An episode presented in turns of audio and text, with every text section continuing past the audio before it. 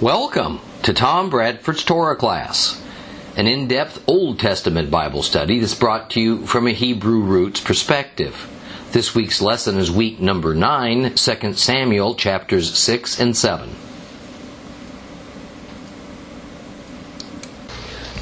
Well, 2 Samuel chapter 6 is the story of the transfer of the Ark of the Covenant to the city of David, where it had rested for the past 60 years, uh, 70 years rather, in the home of a fellow named Avinadav. He was a Levite, probably a priest, located in Kiryat Yarim.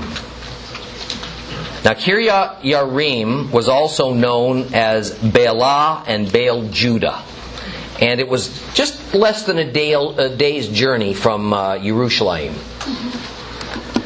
Now that David had selected and captured the stronghold of Zion, that occupied but a portion of the land known as Jerusalem, a place he intended as his capital, he turned his attention to reinstituting and reviving the proper worship of the God of Israel, which has, has steadily declined since the death of Eli, who was Samuel's mentor, to the point of it just being an afterthought among the tribes.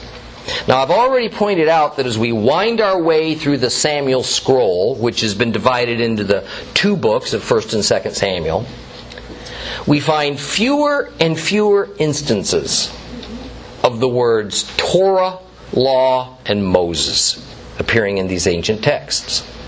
And this is because we find less and less interest in following the true religion as given to God's people on Mount Sinai. Their preference was for a concoction of Middle Eastern social customs, pagan worship practices, and developing Hebrew traditions, all of which was accomplished in the name of Jehovah.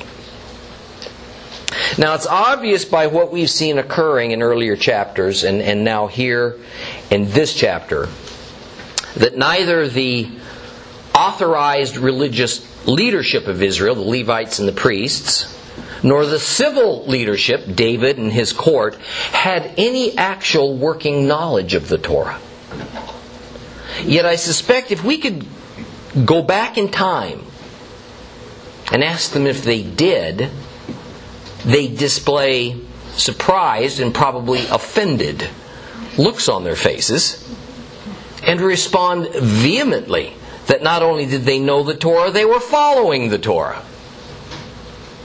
Such is the nature of what happens. And only a few generations after the Lord has declared his true and perfect word to mankind, and Christianity has not been immune.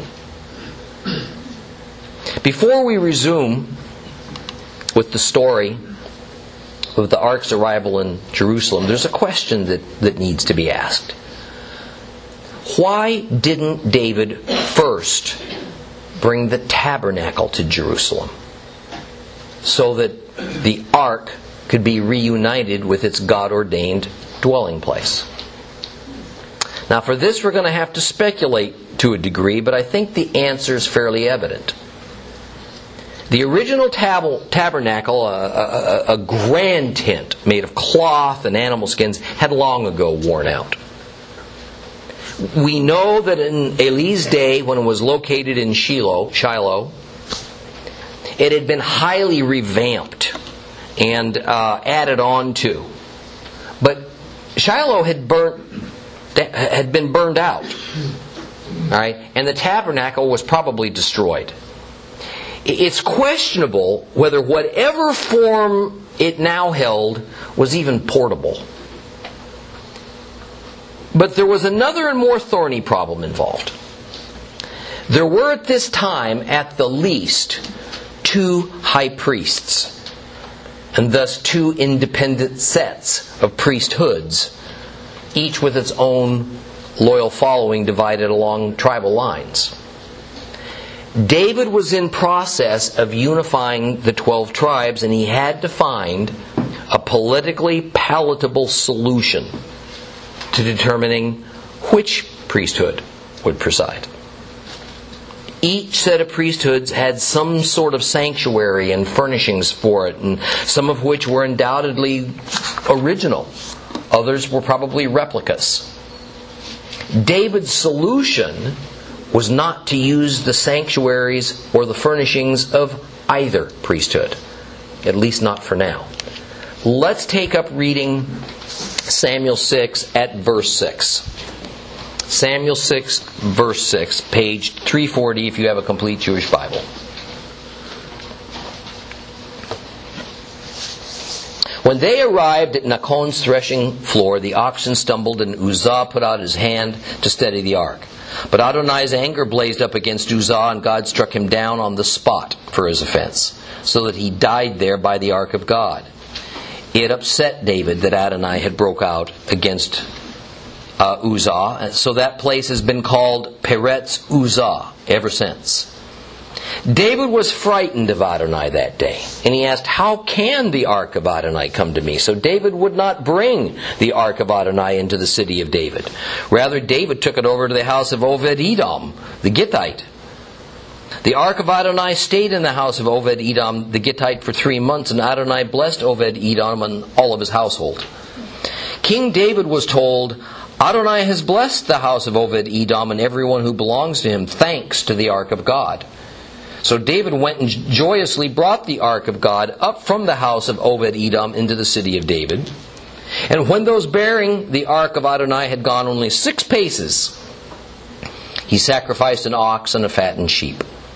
Then David danced and spun around with abandon before Adonai wearing a linen ritual vest. So David and all the house of Israel brought up the ark of Adonai with shouting and the sound of the shofar. As the ark of Adonai entered the city of David, Michal, the daughter of Shaul, watching from the window, saw King David leaping and spinning before Adonai, and she was filled with contempt for him. They brought the ark of Adonai in, put it in its place inside the tent that David had set up for it. David offered burnt offerings and peace offerings before Adonai. And when David had finished offering the burnt offering and peace offerings, he blessed the people in the name of Adonai Tsevaot. Then he distributed to all the people of Israel, to everyone there, both men and women, a loaf of bread, a portion of meat, and a raisin cake. After which the people all left for their homes. When David returned to bless his household, Michal, the, the daughter of Saul, came out to meet him and said, such honor the king of Israel has earned for himself today, exposing himself before his servants' slave girls like some vulgar exhibitionist. And David answered Michal, in the presence of Adonai, who chose me over your father and over everyone in his family to make me chief over Adonai's people over Israel, I will celebrate in the presence of Adonai. I will make myself still more contemptible than that, and I'll be humiliated in my own eyes. But those slave girls you mentioned will honor me. Michal, the daughter of Saul, remained childless until the day she died. Now, we saw last week that at least three serious violations of the Torah had been committed by David and his entourage as they journeyed from the ark to Jerusalem. First, they put the, uh, the ark into an ox cart instead of having it carried on the shoulders of Levites from the clan of Kohat. And second, one of the Levites accompanying the ark touched it when it uh, because the oxen stumbled, it caused the cart to lurch, and he believed that the ark might tumble out on the ground. So Uzzah instinctively put his hand out to steady it.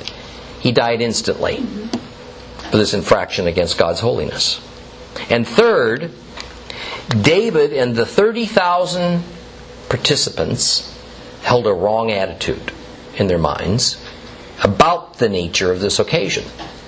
We find that they celebrated the return of the ark in a frivolous, party like atmosphere, rather than with a more appropriate, solemn, and reverent mindset. But ultimately, it was Uzzah's startling death that unnerved David, causing him to postpone the completion of the ark's journey to Jerusalem. Now, in verse 8, we're told that Uzzah's death at God's hand made David upset. Now, the Hebrew word is chara, and it means to be hot, to be angry.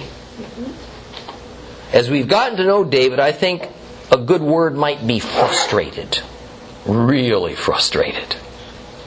Despite what many women might think, men actually do have emotions. but although the array of our inner emotions is substantial, the outward display of emotions, especially for warriors and strong leaders like, like David, is often reduced simply to anger. What exactly was David so hot under the collar about?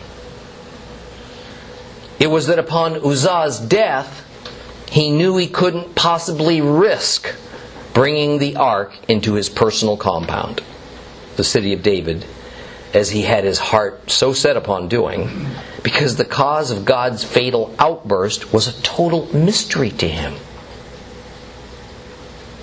I said in the opening part of the lesson that David had no working knowledge of the Torah. Here's another proof. If David knew the law, he would have instantly known why Uzzah died for touching the ark. And if the Levites had known the law, they could have explained to David why Uzzah died. And this needn't reoccur. But since ignorance was running rampant at the moment, an abundance of caution was the wisest course of action for David. This death occurred at a place that's described as Goren Nachon, meaning the threshing floor of the stroke. And after the incidents, the place was memorialized and it was given a formal name, Peretz Uzzah, meaning bursting out against Uzzah. Well, David decided that while he wouldn't send the ark back to Kiryat Yarim, he would put it in someone else's charge for the time being. Now, although it doesn't say why he chose this course of action, the reason is obvious. He let somebody else be the guinea pig and see what happens. Okay, verses 10 and 11 explain that the person and family who would take the risk of housing the ark was Oved Edom the Gittite, or more probably, the Gathite. Now, now quite a bit of strange commentary has been written about Oved Edom, usually centering around his being a Gentile, resident alien living in Israel. Therefore, David wasn't even risking a Hebrew life should the Lord break out in wrath again for some unknown reason. But this isn't the case at all. If we merely look to the parallel account of this event as recorded in 1 Chronicles 26, we find out that not only was Oved Edom a Hebrew, he was a Levite. It's true that Oved Edom is not a typical or necessarily appropriate name for someone of Hebrew descent, but the reason could have easily been from intermarriage.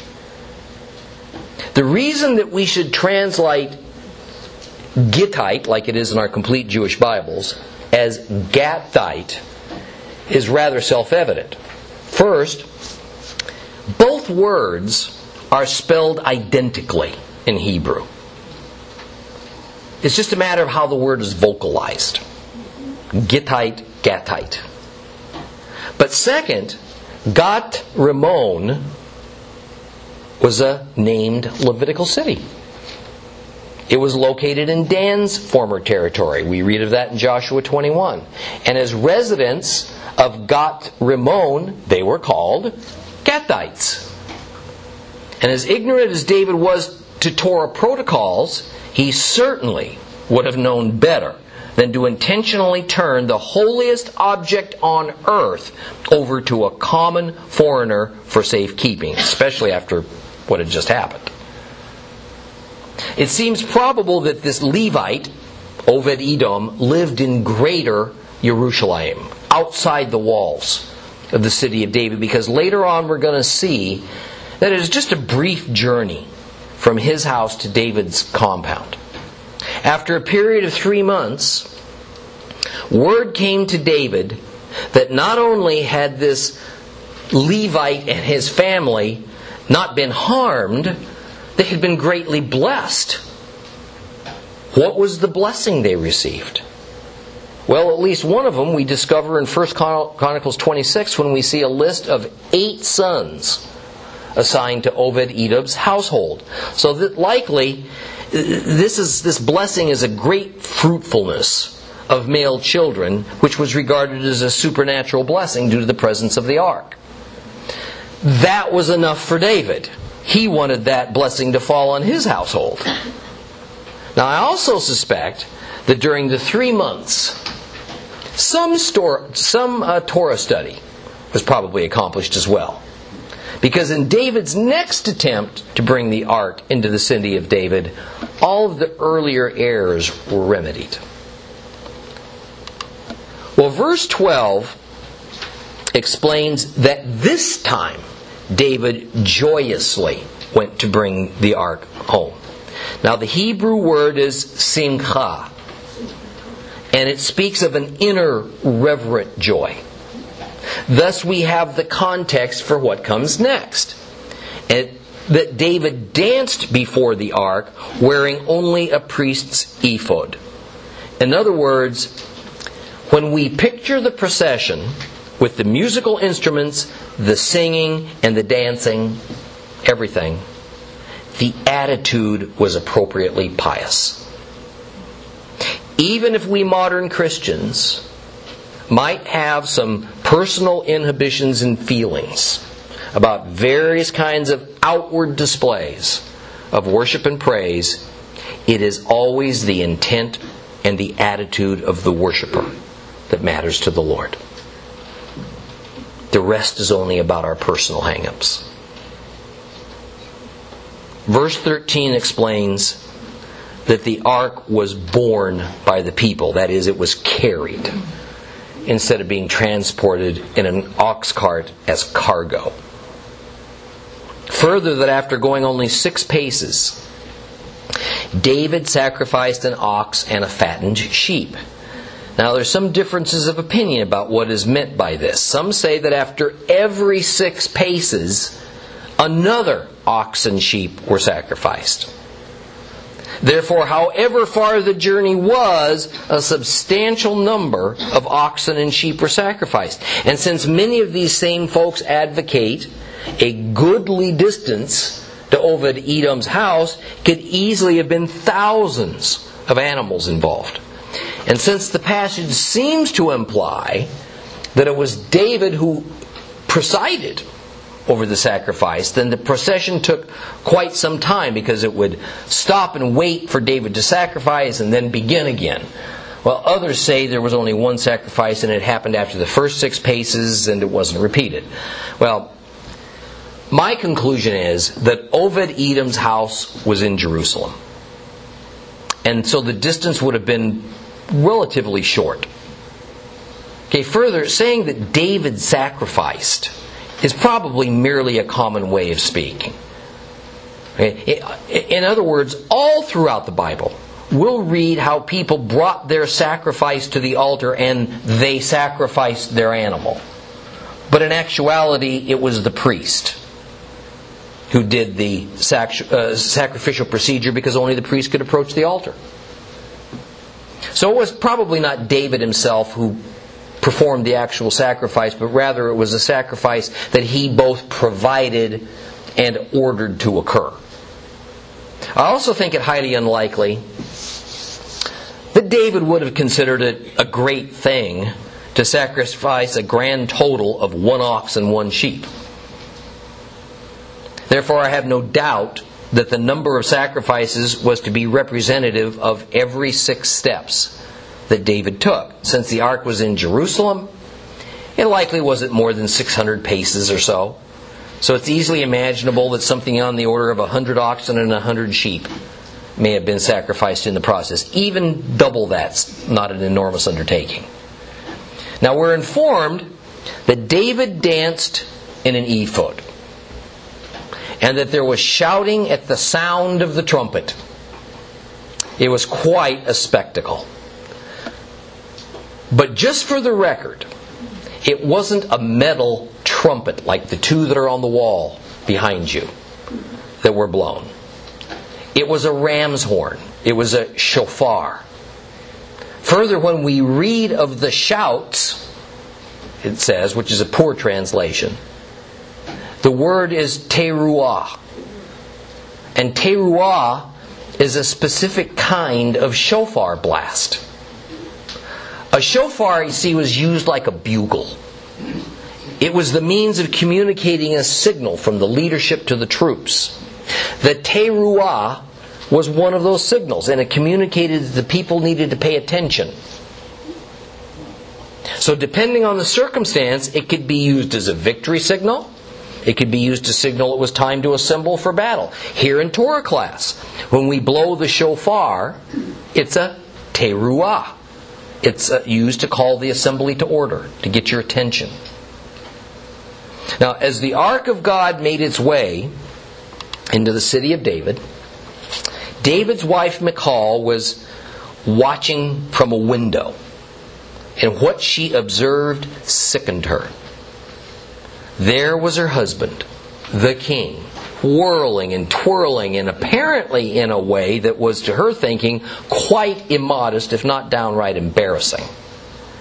But even more to her mind, it was not appropriate for a king to behave in such a manner, even so, I mean, or especially so very publicly. The rabbis have noticed quite rightly that the scriptures don't refer to Michal as David's wife. Rather, she is referred to as the daughter of King Saul. We'll pick up that thought again momentarily. The ark was placed inside the tent that David had prepared for it. Now, there's been a lot of argument about the nature of this tent, and it often stems around the English translation of tabernacle. Some commentators prefer to translate this verse as David placing it in a tabernacle instead of in a tent.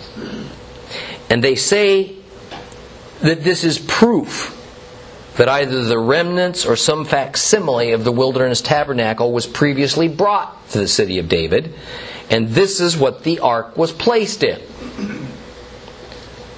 The term tabernacle is used in the in the uh, King James version, for instance, and other older European era produced versions. It ought not to be. The Hebrew word is ohel, and it means tent. Ohel's a generic term. It indicates a common tent, something like a shepherd would use. The word for the tabernacle, in the sense of a holy place, is mishkan. And that word's not present here. And we're going to get a little clearer sense about the structure and nature of this tent in the next chapter. But it's entirely clear that this was not a tabernacle. This was not a mishkan. Now, next we're told that David offered burnt offerings and peace offerings before the Lord. Now, this sentence, when addressed in Hebrew, tells us a lot.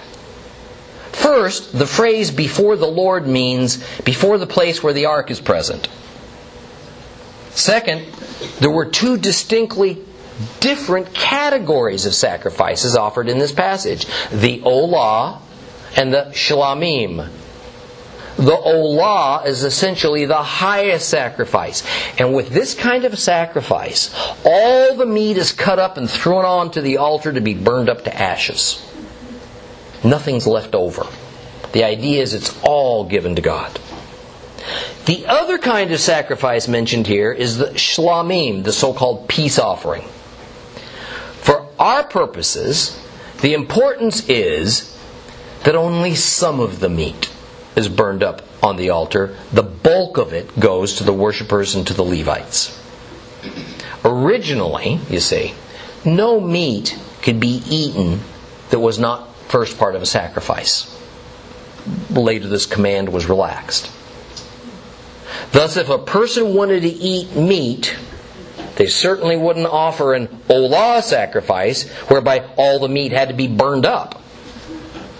Therefore, his, uh, Hebrew history shows that shlamim sacrifices were overwhelmingly offered, more frequently than any other kind, because the person who offered it received most of the meat back for a planned banquet.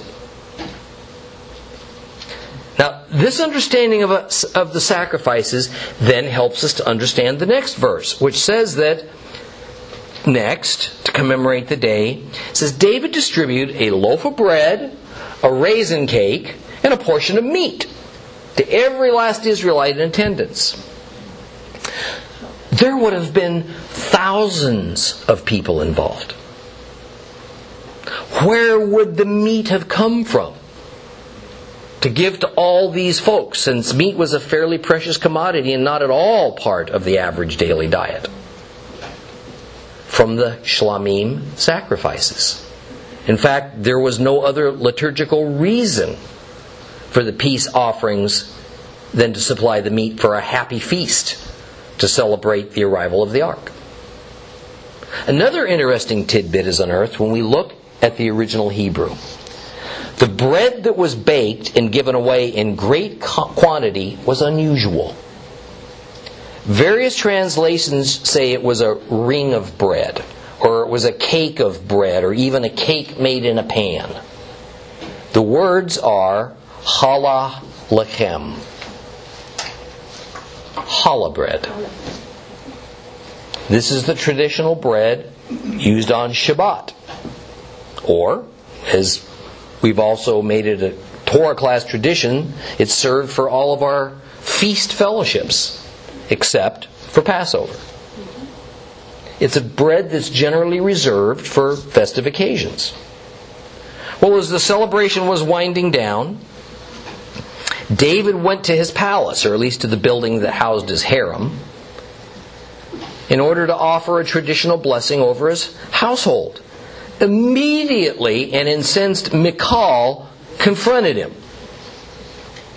And in the most sarcastic tone, she verbally attacks David for what she sees as his unseemly behavior as the leader of the procession of the ark.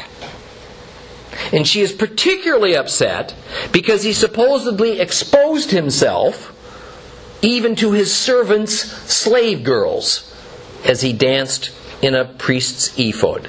There's a number of things we can take from this section of chapter 6. First, there is some modern day argument, as well as some rabbinical commentary, that says that David didn't really expose himself.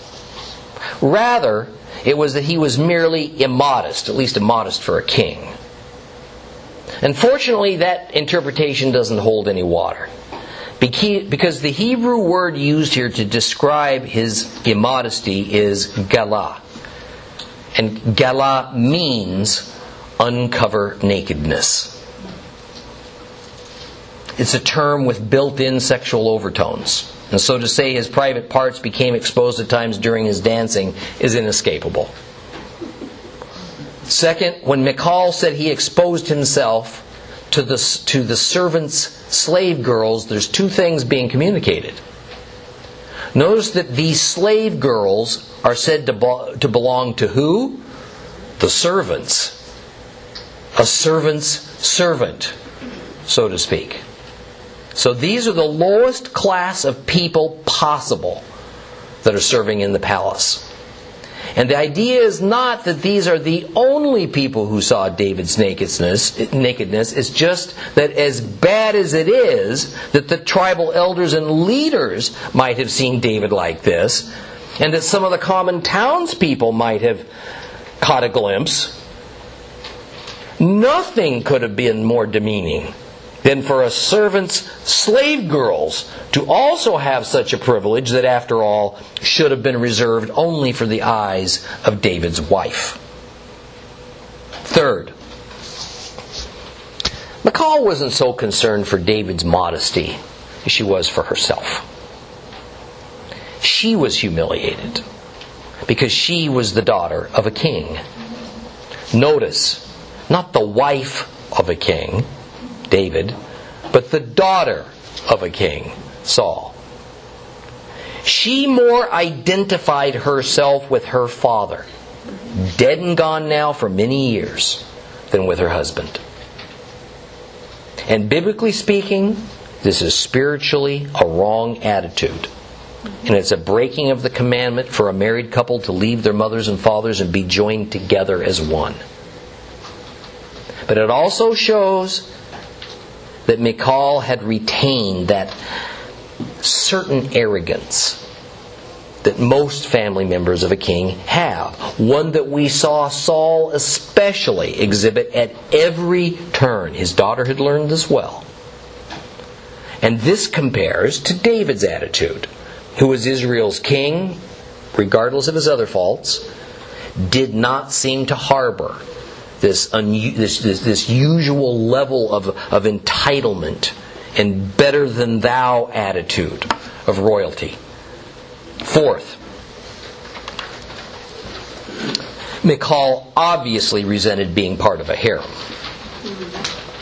She was David's first wife, given to him by King Saul. Not only that, but if we were to take the time to revisit the occasion when Michal was forcibly returned to David, there's no hint that Michal was happy for this reunion. The reality is that many of the girls that she resented for getting a view of David's anatomy, a view that she regarded as one that was for her alone, were the mothers of many of David's children. But she didn't accept her position as one among many. She saw herself as privileged, above it all. And this whole dancing in the ephod episode reflected badly on her as she saw it. Well, David didn't respond meekly to Michal's outburst. But the exact meaning of what he said is yet another disputed part of this chapter. Now, I'm not going to go into the several interpretations for the sake of time, so I'm just going to tell you how I see it. The first thing David does is to put Michal in her place by telling her that she is not the daughter of a king, but rather of a man who was deposed of a kingship by Jehovah. That's who she is. In fact, the Lord took Saul's kingship and gave it to David. Bottom line, whatever claim to royalty you might have, Michal, it's through me who was chosen by God, not through your thoroughly disgraced father who was abandoned by God. Further, David's goal in his dancing in the ephod was not to show off for the people, but rather to show humility before Jehovah. Even if some of David's people, including Michal, saw his antics as contemptible, even if David himself felt contemptible by his own actions. Those simple slave girls who have no such arrogance or position among men will honor him as king of Israel, and that's sufficient. Here's the thing David took off his royal clothes and he donned an ephod before the Lord. An ephod, being the undergarment of a priest, was an outward demonstration of David's inner being. A priest is first and foremost a servant to God. By David refusing to wear his kingly clothes and in preferring instead to wear the simplest of priestly garments, he showed that when the Lord is present, there's only one king that matters. The Lord God is the supreme King of heaven and earth, and for a man to stand before him, even as a limited earthly king, is most inappropriate, especially for this occasion. So David presented himself as God's humble servant, and then in some ways compared his lowly position before Jehovah as approximately equal to the servant's slave girl's position before David. The comparison was there's no comparison.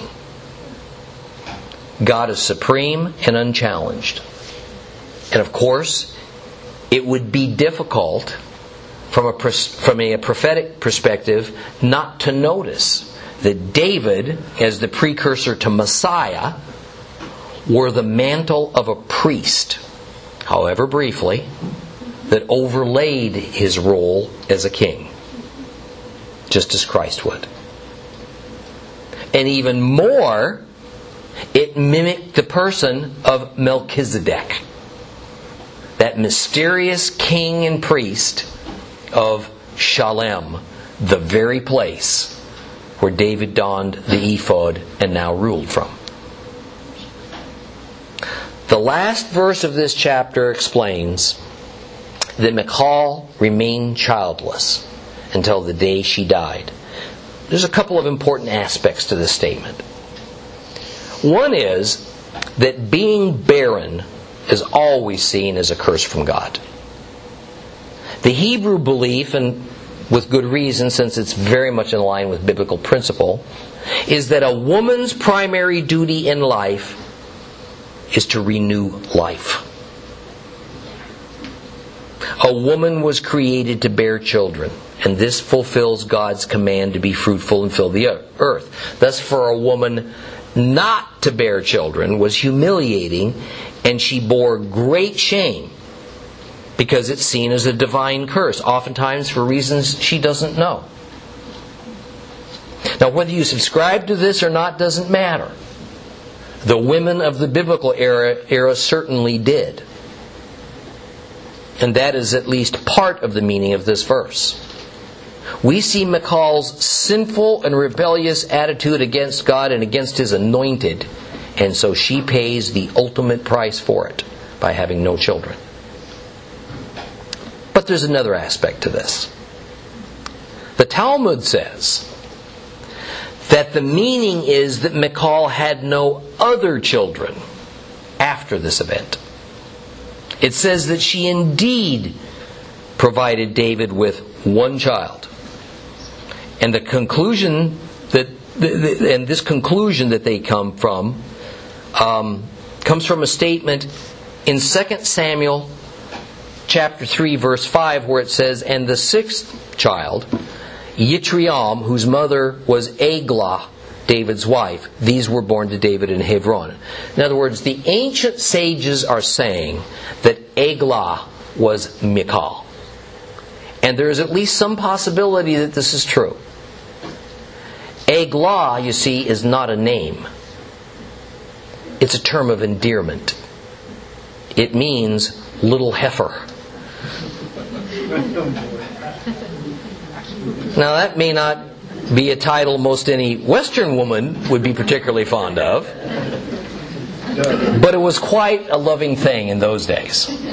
I'll leave that up to you to decide if Aglah was merely a nickname for Michal. The evidence is just not complete enough for me to come to any definite conclusion. Well, let's move on to chapter 7. But, but don't, just keep your Bible set down. Okay, we're not going to read it just yet. But I do want to say a couple of things about chapter 7 as a preparation and in hopes that you'll read it thoroughly before we before our next gathering.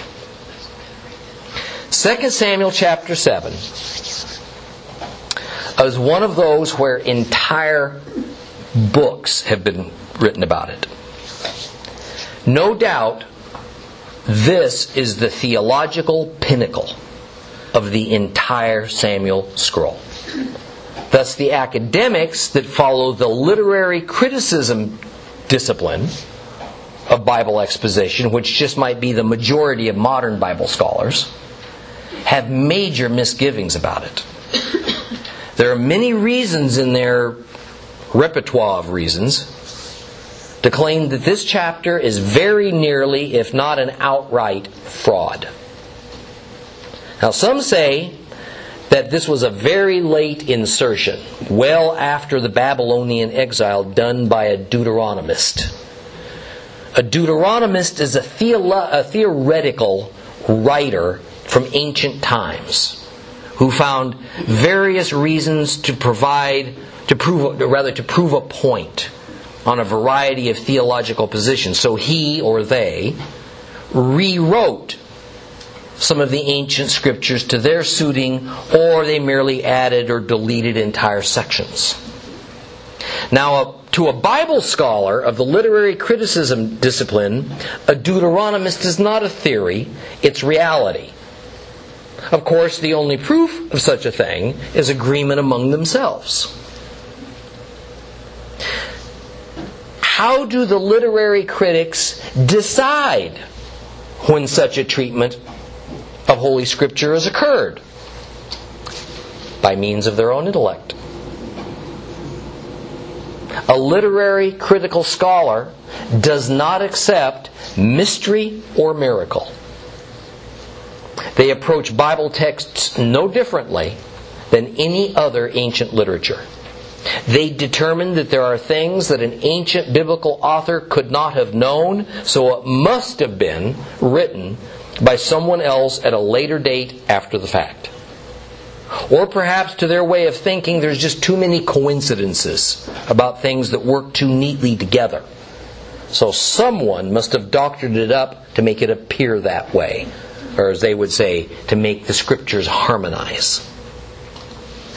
Or they decide that a certain ancient writer wouldn't use a certain word or a certain writing style. And thus they conclude that somebody else fiddled with the text. The proof? None. Only their own opinion. But since they usually have a PhD and are greatly admired in their field, what they say becomes fact. Now, I read a great deal of material formulated by Bible scholars who are of the literary critical ilk. I use some, I discard, discard a whole lot more. Often they have great insight on the meaning of certain obscure Hebrew words and phrases, or they open a line of thought that no one else would dare to dare to. Sometimes it can be very fruitful. But if you could offer one general characterization of the literary critical method of Bible scholarship, it would be that it is soulless.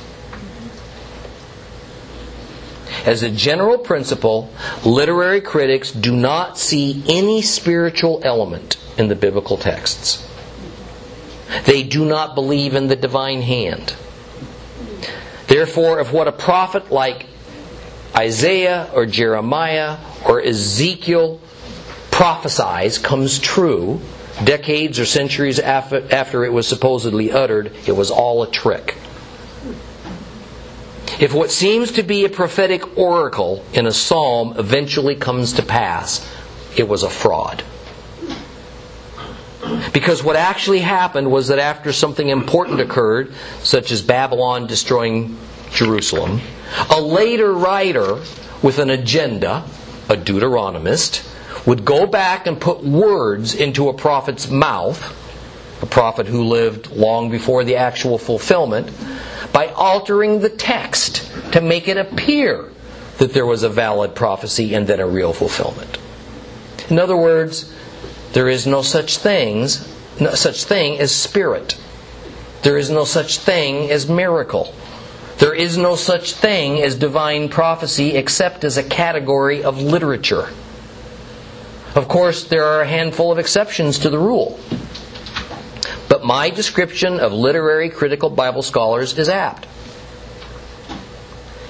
As we delve into 2 Samuel chapter 7, then, you'll quickly understand why literary criticism Bible scholars say that this chapter was inserted in its entirety after the Babylonian exile or it existed earlier but's been so extensively altered at a later date as to bear no truth.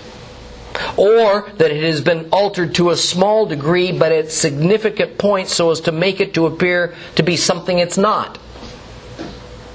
And their line of thinking goes in this direction. We'll finish with this. Because if it is real, and it is true, then it is utterly breathtaking in its impact. It proves the sovereignty of God, the infallibility of Bible prophecy, and the reality of God's plan of redemption through David's royal line. We're going to explore this amazingly deep, and I might add, unexpected chapter the next time we meet.